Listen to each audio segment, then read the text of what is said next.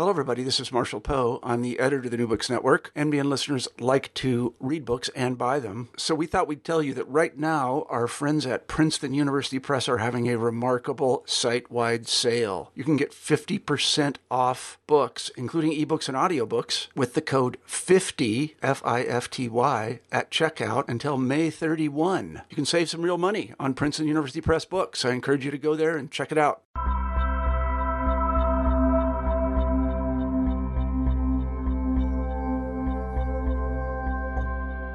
Hello, everybody, and welcome back to the New Books Network. I'm Marshall Poe, the editor in chief of the network, and today I'm happy to say we have Ann Taves on the show, and we'll be talking about her book, Revelatory Events Three Case Studies of the Emergence of New Spiritual Paths. A friend of mine recommended this book to me, and I'm very, very glad that she did because it is uh, uh, it is a remarkable it's a revelatory book. You know you, just knew i was going to make that pun didn't you?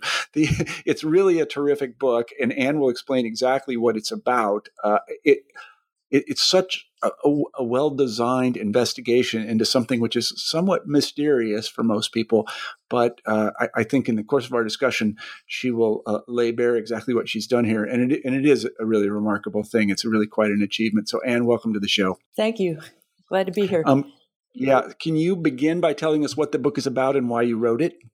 I've been interested in, for a long time in unusual experiences uh, that are often understood by people to be religious or spiritual.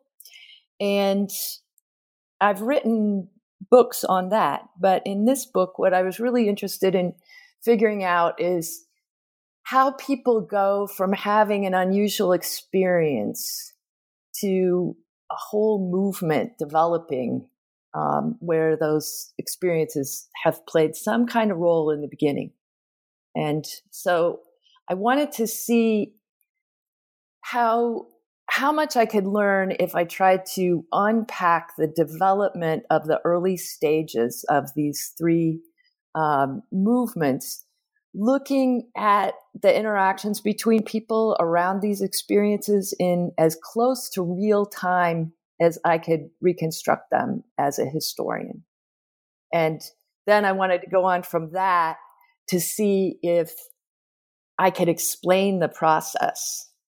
Yeah, that's well stated. I think we should say for the audience, and I'm going to put some words in your mouth here, and you might object, is that the, the unusual events that you're talking about, I think most lay people would call miracles. That is, something happened to these people. They made contact with, they claim to have made contact with uh, uh, unseen forces. Let's just put it that way. I guess philosophers would call them metaphysical entities. So, some some spiritual, to put it colloquially, entities. They they they were communicated with by something that's beyond ordinary perception. Is that right? Yeah, that's right. Except when I started working on the book, and this is probably why I described it to you the way I did in response to your first question, is I really was thinking about these as like visionary experiences or, you know, channeling texts, things like that. And it was as I got deeper into working with each of the three groups and unpacking the process that I realized that they not only believed in these supernatural presences, like um, in in the case of early of Mormonism, they believed in God. They believed in, and they believed that the Lord was present and that their new revelation came from the Lord. But I wasn't as clear on the fact that they felt like Joseph Smith was in, you know, frequent communication with the Lord. And beyond that, that the Lord was actually guiding the process of the emergence of the group. And it turned out that in all three cases, they felt like there was this guiding presence that they were interacting with that was bringing forth their group and that they were not doing this just on their own volition. Mm. Yeah, again, that's very well stated. So let's talk about what the three cases are. Can you tell us in particular what cases you dealt with?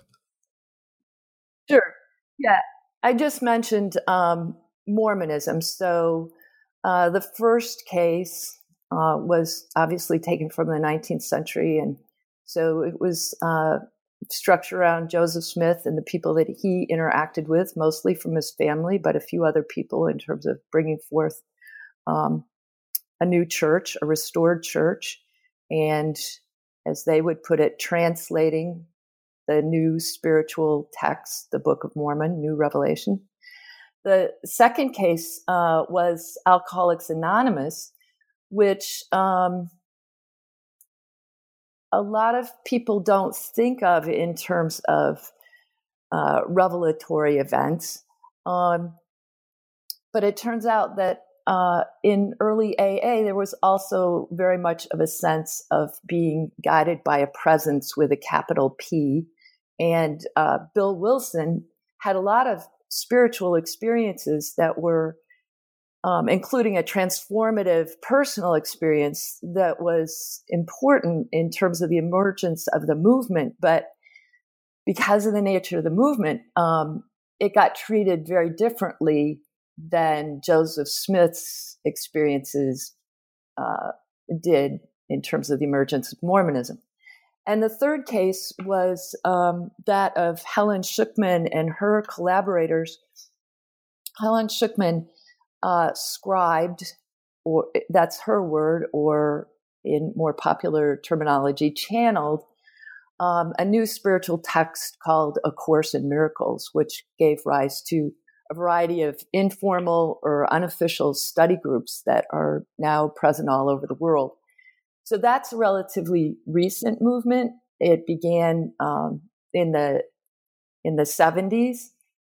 The scribing started in the 60s, but um, it's been translated. I think it's uh, into 25 different languages, and and several million copies have been sold.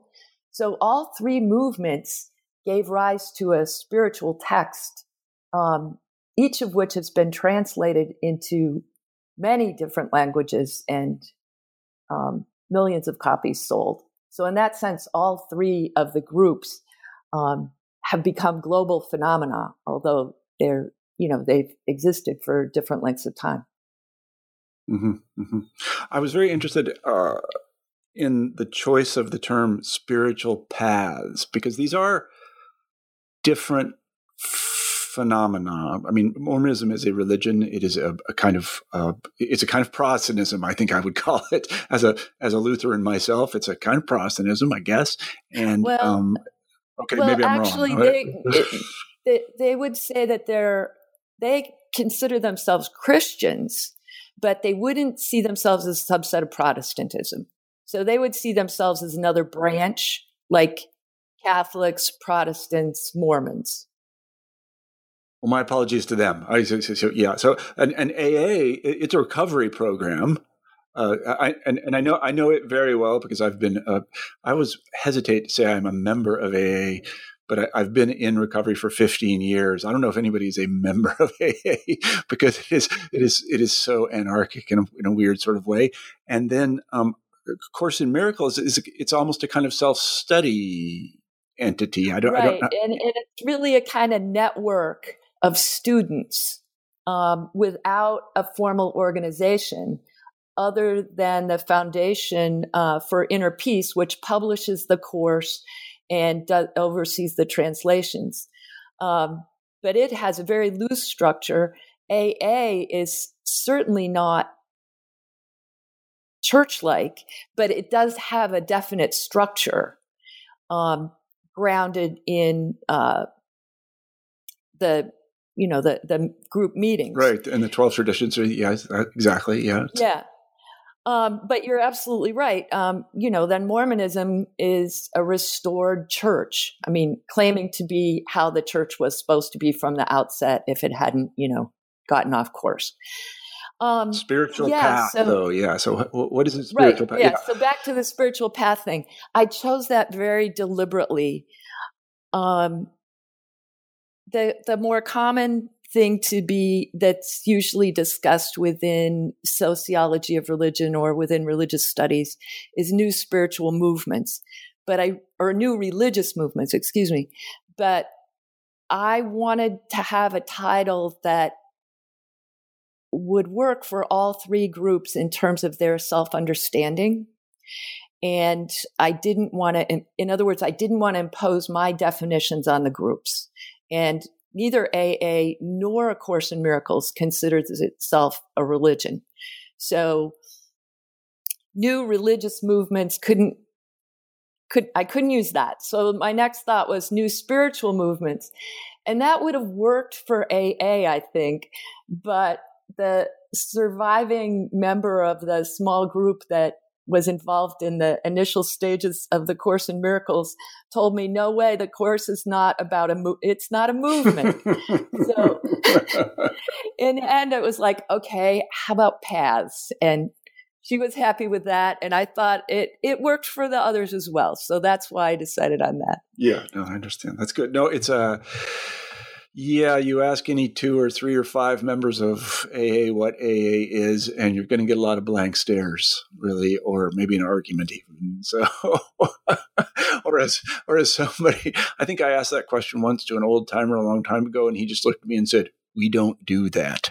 On the other hand, if you look at the twelve steps, you know the word spiritual is in there. Oh yeah, I would. I don't have and, any problem with spiritual path. I mean, I, am somebody that uh, yeah, I was I was raised as a, as, as a, Christian, kind of and so I'm I'm sort of familiar with these things, and and tending the spirit is something Christians do. So I don't have any problem with this at all. But I, I think in, in the case of AA, when people try to pin it down, everybody gets a little bit uncomfortable. But I think it's a fine analytic uh, bucket to put AA in. And I, I, don't think AAs really care one way or right, another. They're right. more interested in getting clean and living a sober life than definitions like we might be as academics. Um, yeah, they, they think this is just kind of irrelevant, and they might they, right, they might not be wrong. Um, so uh, I, yeah. I want to focus on Wilson because uh, you know the, the yeah. three cases are terrific, and I really encourage people to go out and read the book and and read about them. And I learned a ton, but I want to focus on Wilson because I know most about it, and I'm most interested in hearing what you have to say about it. Can you tell us about uh, Wilson's path to his experience, that is his supernatural experience, and uh, the way in which he talked about it, because this is something you pay a lot of attention to. I'm sorry to go on, but he changed his story quite a bit as the movement was developing. So I'm just going to let you take it from there.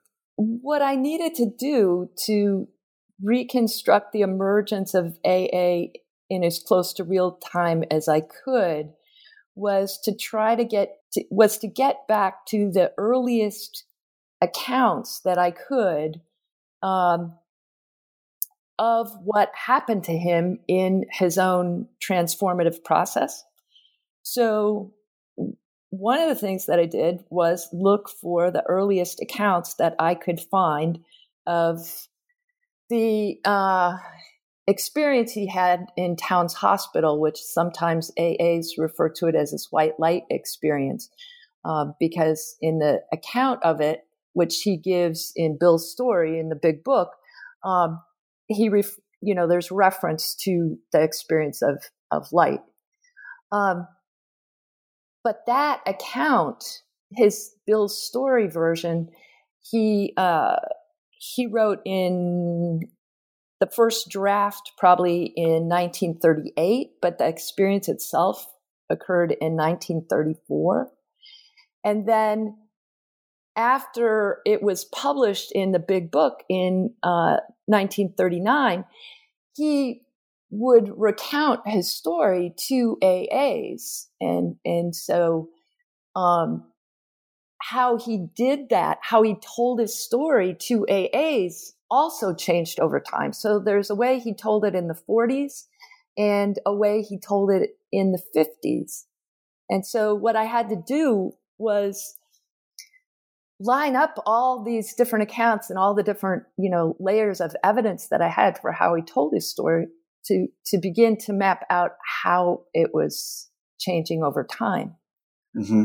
So, can you describe the Towns experience a little bit, and and and and his experience immediately prior to that? Because this is where he has this uh, AA's. Uh, I don't know the people that I the meetings that I go to. This is always called the burning bush experience. Maybe that's just a New England thing. I don't know, but they, they always talk about this like miraculous thing that happened to him in Towns Hospital. Go ahead. Yeah.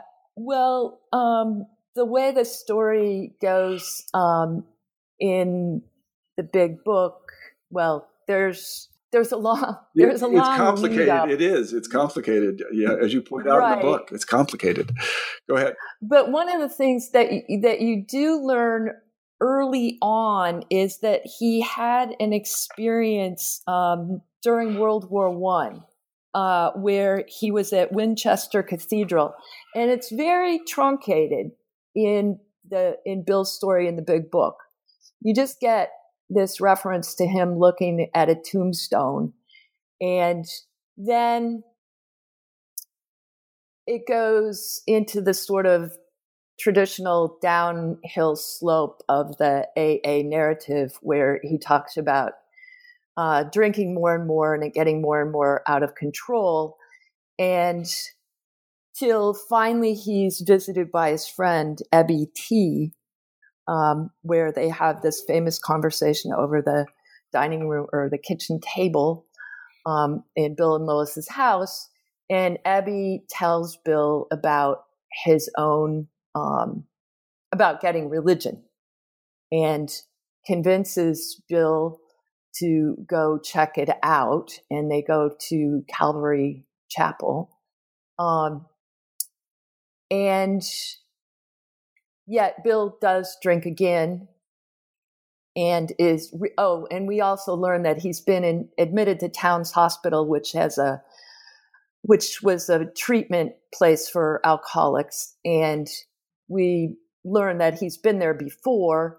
He's readmitted again after the conversation with Ebby but it, it's in that context that he has this transformative experience uh, where he sees feels as if he's lifted up as if on a mountaintop and feels this wind blowing through him and this feeling of freedom. And after that, well, he feels like he's been transformed, but he's very uncertain about what's happened. He calls for his doctor, Dr. Silkworth, and asks him, you know, if he's going crazy, what's happened to him. And Dr. Silkworth looks at him and says, Oh, I think, um, oh, I can't quote this, but he, you know, he says, something obviously good has happened to you. You should go with it. And Lois looks at him uh, shortly thereafter and can see that he's changed just by looking at his face. And this then is uh, the end of his drinking. And and he, this is in 1934. Yeah, that's when it actually yeah. happened. But does he? Uh, are there any contemporaneous documents? Does he, he? So he talks to Silkworth. He talks to Lois. He obviously talks to Ebby before that. But is there, is there anything written down from 1934 to 1938? Yeah, yeah. Well, that's what I really wanted to have, and I also wanted everybody things, else. right. And I also wanted sources from whatever happened at Winchester Cathedral, because we can go back to that but anyway, I went to uh, Stepping Stones, the archive uh, at you know Bill and Lois's house, and spent all this time looking to see what more I could find. And in terms of Winchester Cathedral, there are letters between Bill and Lois all around that, including the one that says that he's about to go to Winchester Cathedral. And then the one describing his time at Winchester Cathedral has gone missing. So that was pretty disappointing. Um, in terms of 1934, we have some letters. So we have letters from Bill. Uh, I'm forgetting the names right now, but um, we have a couple letters to his mother, and we have a couple letters to uh, somebody that he's met at Towns Hospital, so another alcoholic. And we also have Lois's a copy of Lois's testimony that she was going to give, um, or that she'd prepared to give at an Oxford group meeting, which were these sort of spiritual discernment meetings um, for guidance that the um, Oxford group members, those were the that's who was running Calvary Chapel, where Bill had gone and where Ebby had gone. So we have Lois's testimony for that. Um, but that's about it. So those sources make it absolutely clear that something had happened to him at Towns Hospital, that he had gotten religion. But I mean, that's almost a quote. But there's um, no description of the experience itself. Mm-hmm, mm-hmm. And, and, and, he early. Lois, oh, sorry. Yeah. No, go ahead. I was just going to say it's also clear from Lois's testimony or her what she was going to say at the at the meeting that she it supports the idea that she saw this change in his demeanor when she looked at him that she recognized this um, that something had happened so again it's what what we would you say circumstantial evidence but again the content of the experience isn't there mm-hmm. Mm-hmm. And this is contemporaneous evidence. It's in 34. Is that right? 34. It, well, since um, the experience itself, he was in towns in the beginning of December. Yeah, 34, so, 35. Um, yeah, so it's early 35 because he goes to um, Akron in uh, May. So this is evidence before he goes to Akron and before he meets Dr. Bob.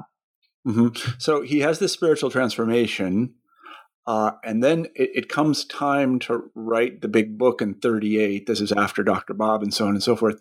And then, you know, he starts to think about uh, the way in which he's going to pass this message. And it's at that point that things begin to change a little bit. Can you talk about that? He begins to become mm, I, you know, I, I, hesitate to use the word calculating, but he's interested in the development of the group and not just his own story.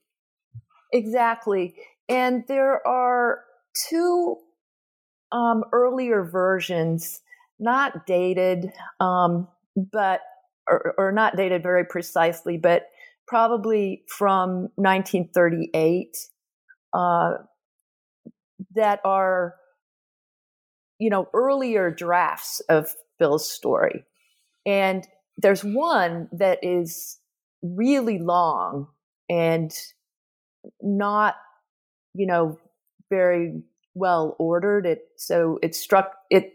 I assumed that that was the earliest version, and then there's one um, that's getting closer to the published version, so it's more ordered. Um,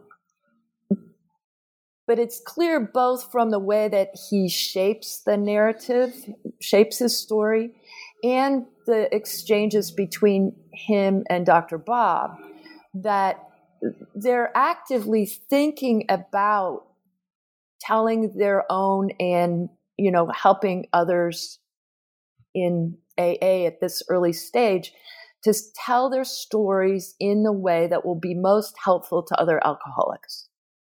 So yeah, they're they're telling the story um, not to be i mean the point isn't that it's untruthful. I mean you can tell stories in a lot of different ways.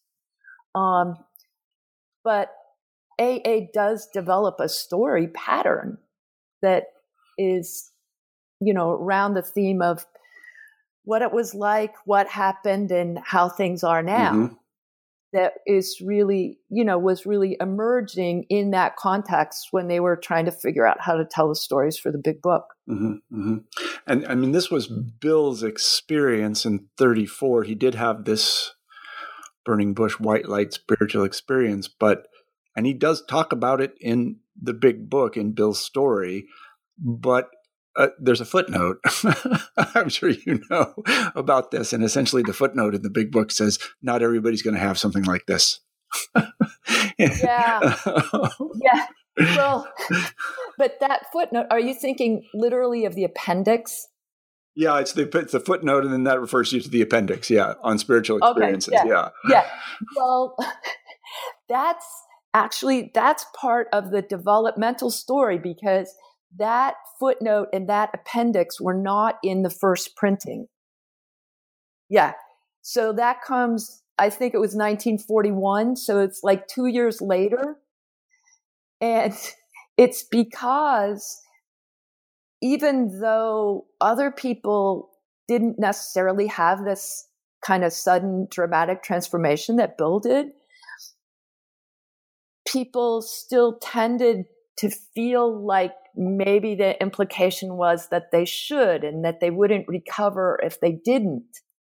And you know that's that's often something that you see with I want to say new religious movements more generally, but you know the the kind of founder effect that you know you need to experience it like the originator did and so there was a very i mean they much of the 40s i would say was devoted to bill making clear that people didn't have have to have an experience like he did in order to recover. Mm-hmm, mm-hmm. Well, you can, if I could just uh, say a couple of things, because I, I, know a little bit about this. I mean, there were certain pressures on on Wilson and the early the, the founders of the movement. One of them was from they were very worried about what the what there were lots of Catholics involved, and they were very worried about what the church would say if they talked about the movement in religious terms.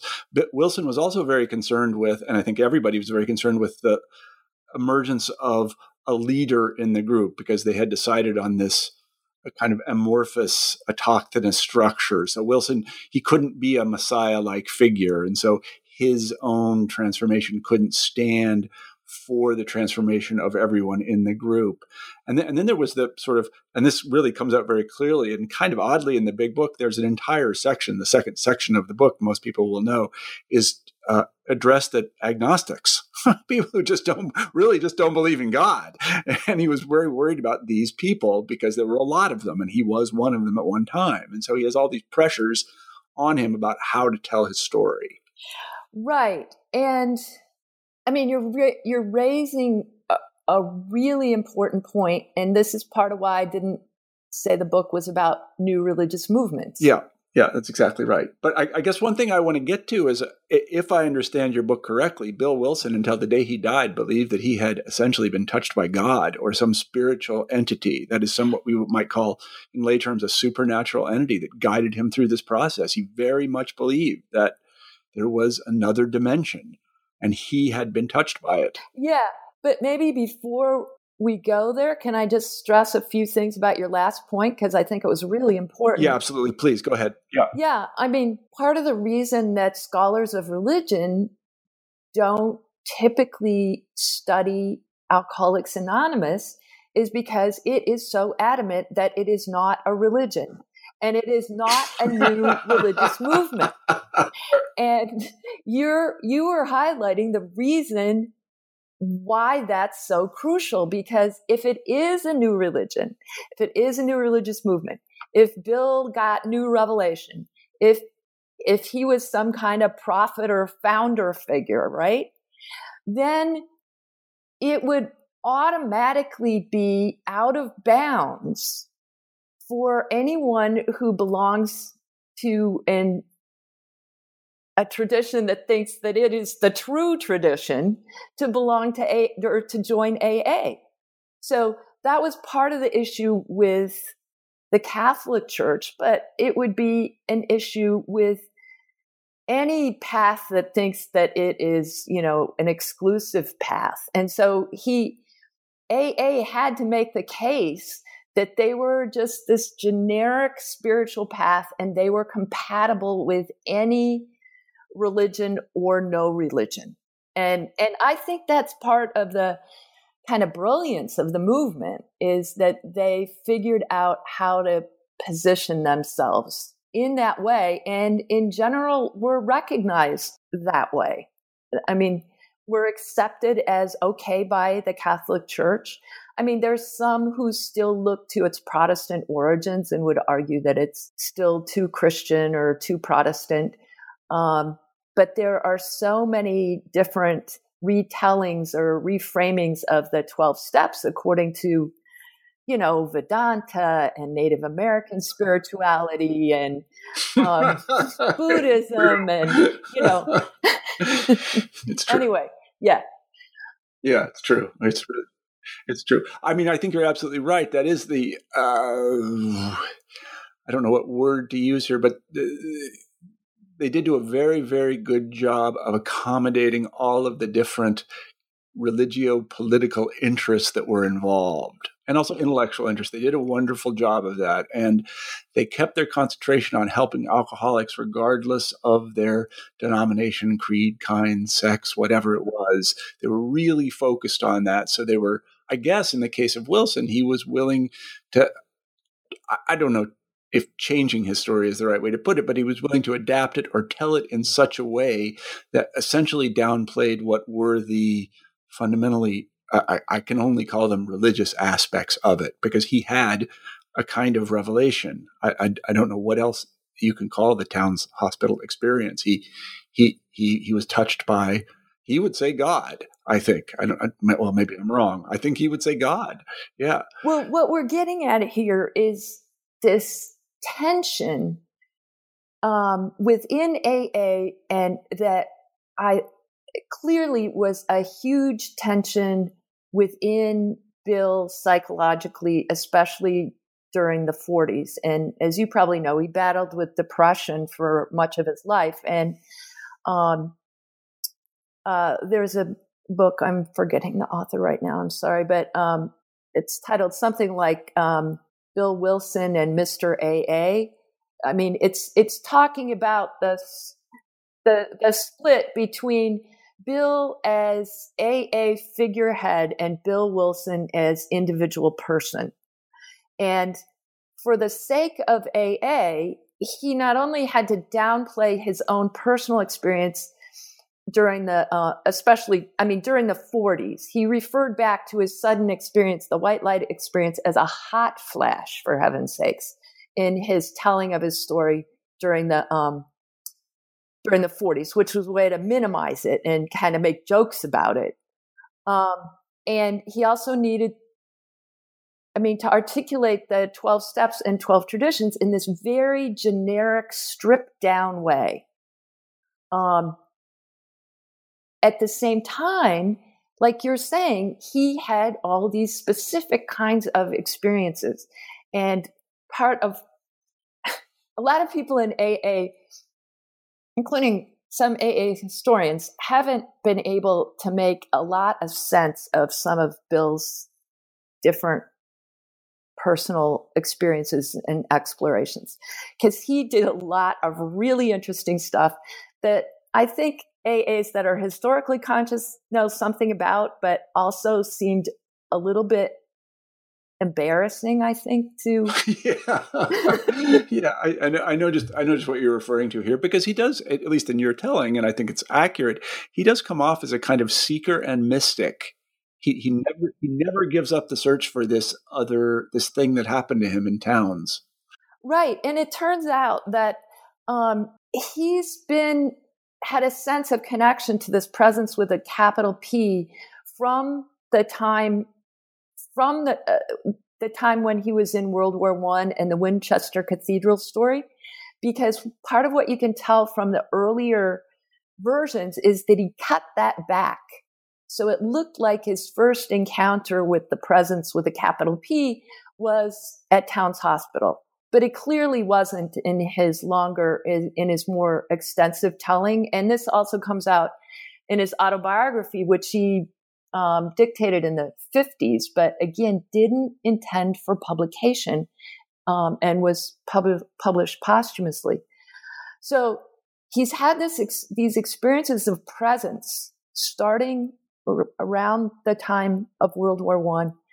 Again with probably with Ebby and, or he recalls that experience with Ebby and then the experience in Towns Hospital. In Towns Hospital, he feels like he has, as he talks about it later, contacted or, or gained entree into another realm, another reality to, you know, this kind of mystical presence, as you're saying.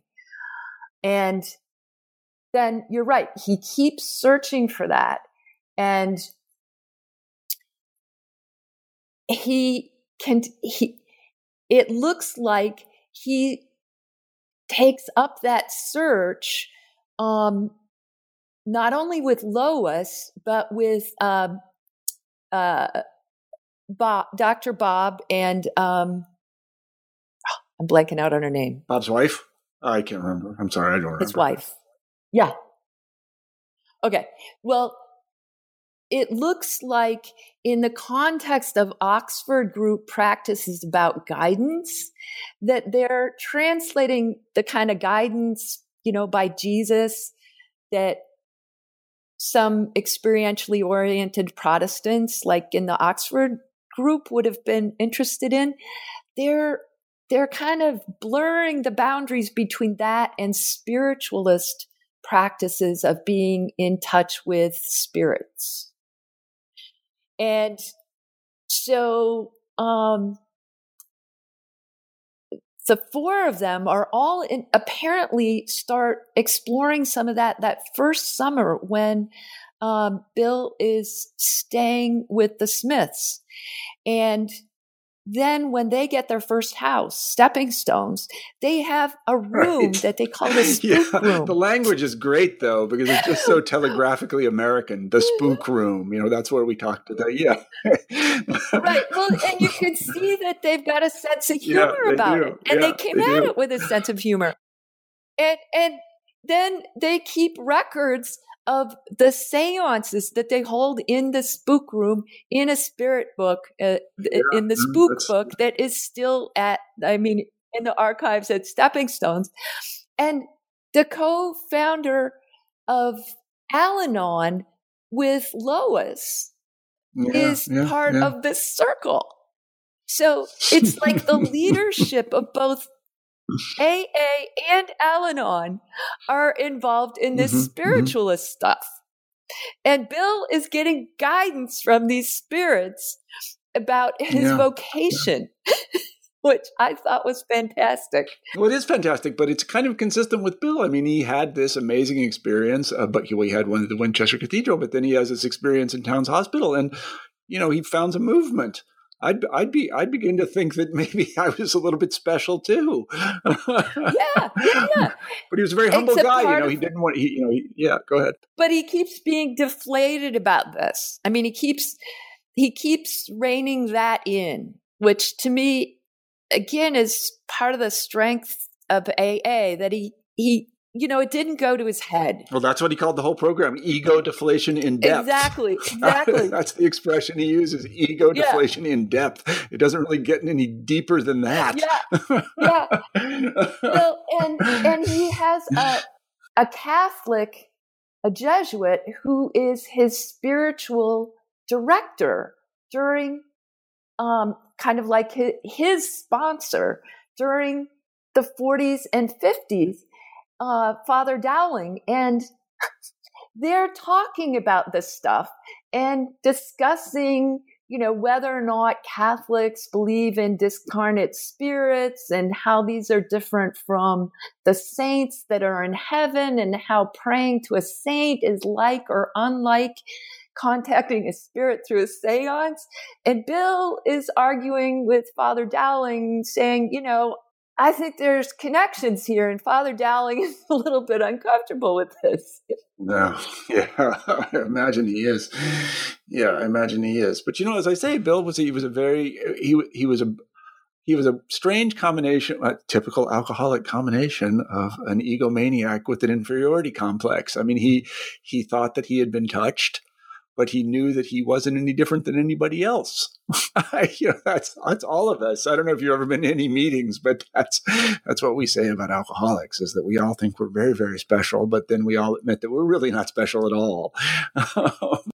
Well, you know, and, and I think even without going to a meeting, um, many of us have to come to terms with um, that yeah, same realization. Right. Yeah, no, I'm entire, I'm absolutely in agreement about that. Yes, exactly. And you know, he's a, such a fascinating character because he's, he's a he, he really was a, a, a, restless spirit, and he was he was very curious and very interested, and uh, uh, obviously devoted to the well being of other people like himself. And you know, he's a person of great enthusiasms. He really goes after things like this whole spook room, and then he, we haven't talked about the LSD thing, um, but right, it, right. He, he, you know, he really was not about to give up, and uh, in that way, he's just a remarkable. I think he's just a remarkable person.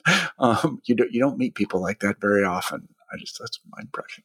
Right, and I think that there's wait, maybe one more thing to add to that is that he was well connected to.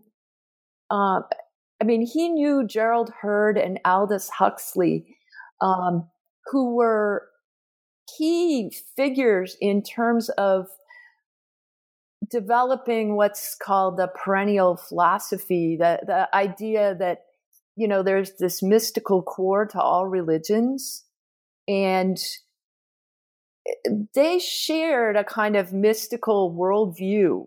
And, and there's a sense in which AA fits pr- pretty nicely into that as, again, a very stripped down version, but it has a kind of tacit perennialism in its claim that it's compatible. I mean, that it's a spiritual path that's compatible with all these traditions or none. True enough. True enough. Well, uh, Anne, we've taken up a lot of your time. Uh, I really appreciate it. Let me ask our traditional final question on the New Books Network, and that is, what are you working on now? Oh, I got a bunch of projects in uh, in uh, process right now. One of them is um, a little book on explanation that I'm co authoring with Egil Asprem.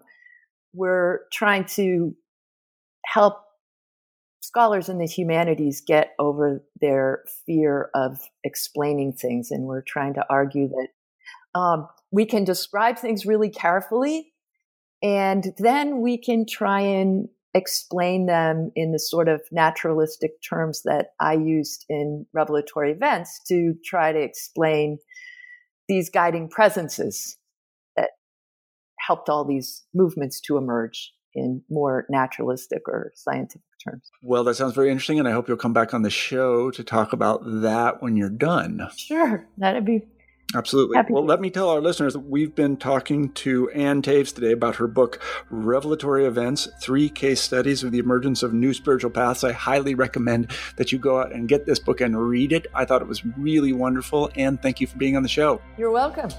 I enjoyed it. All right. Bye bye. Bye bye.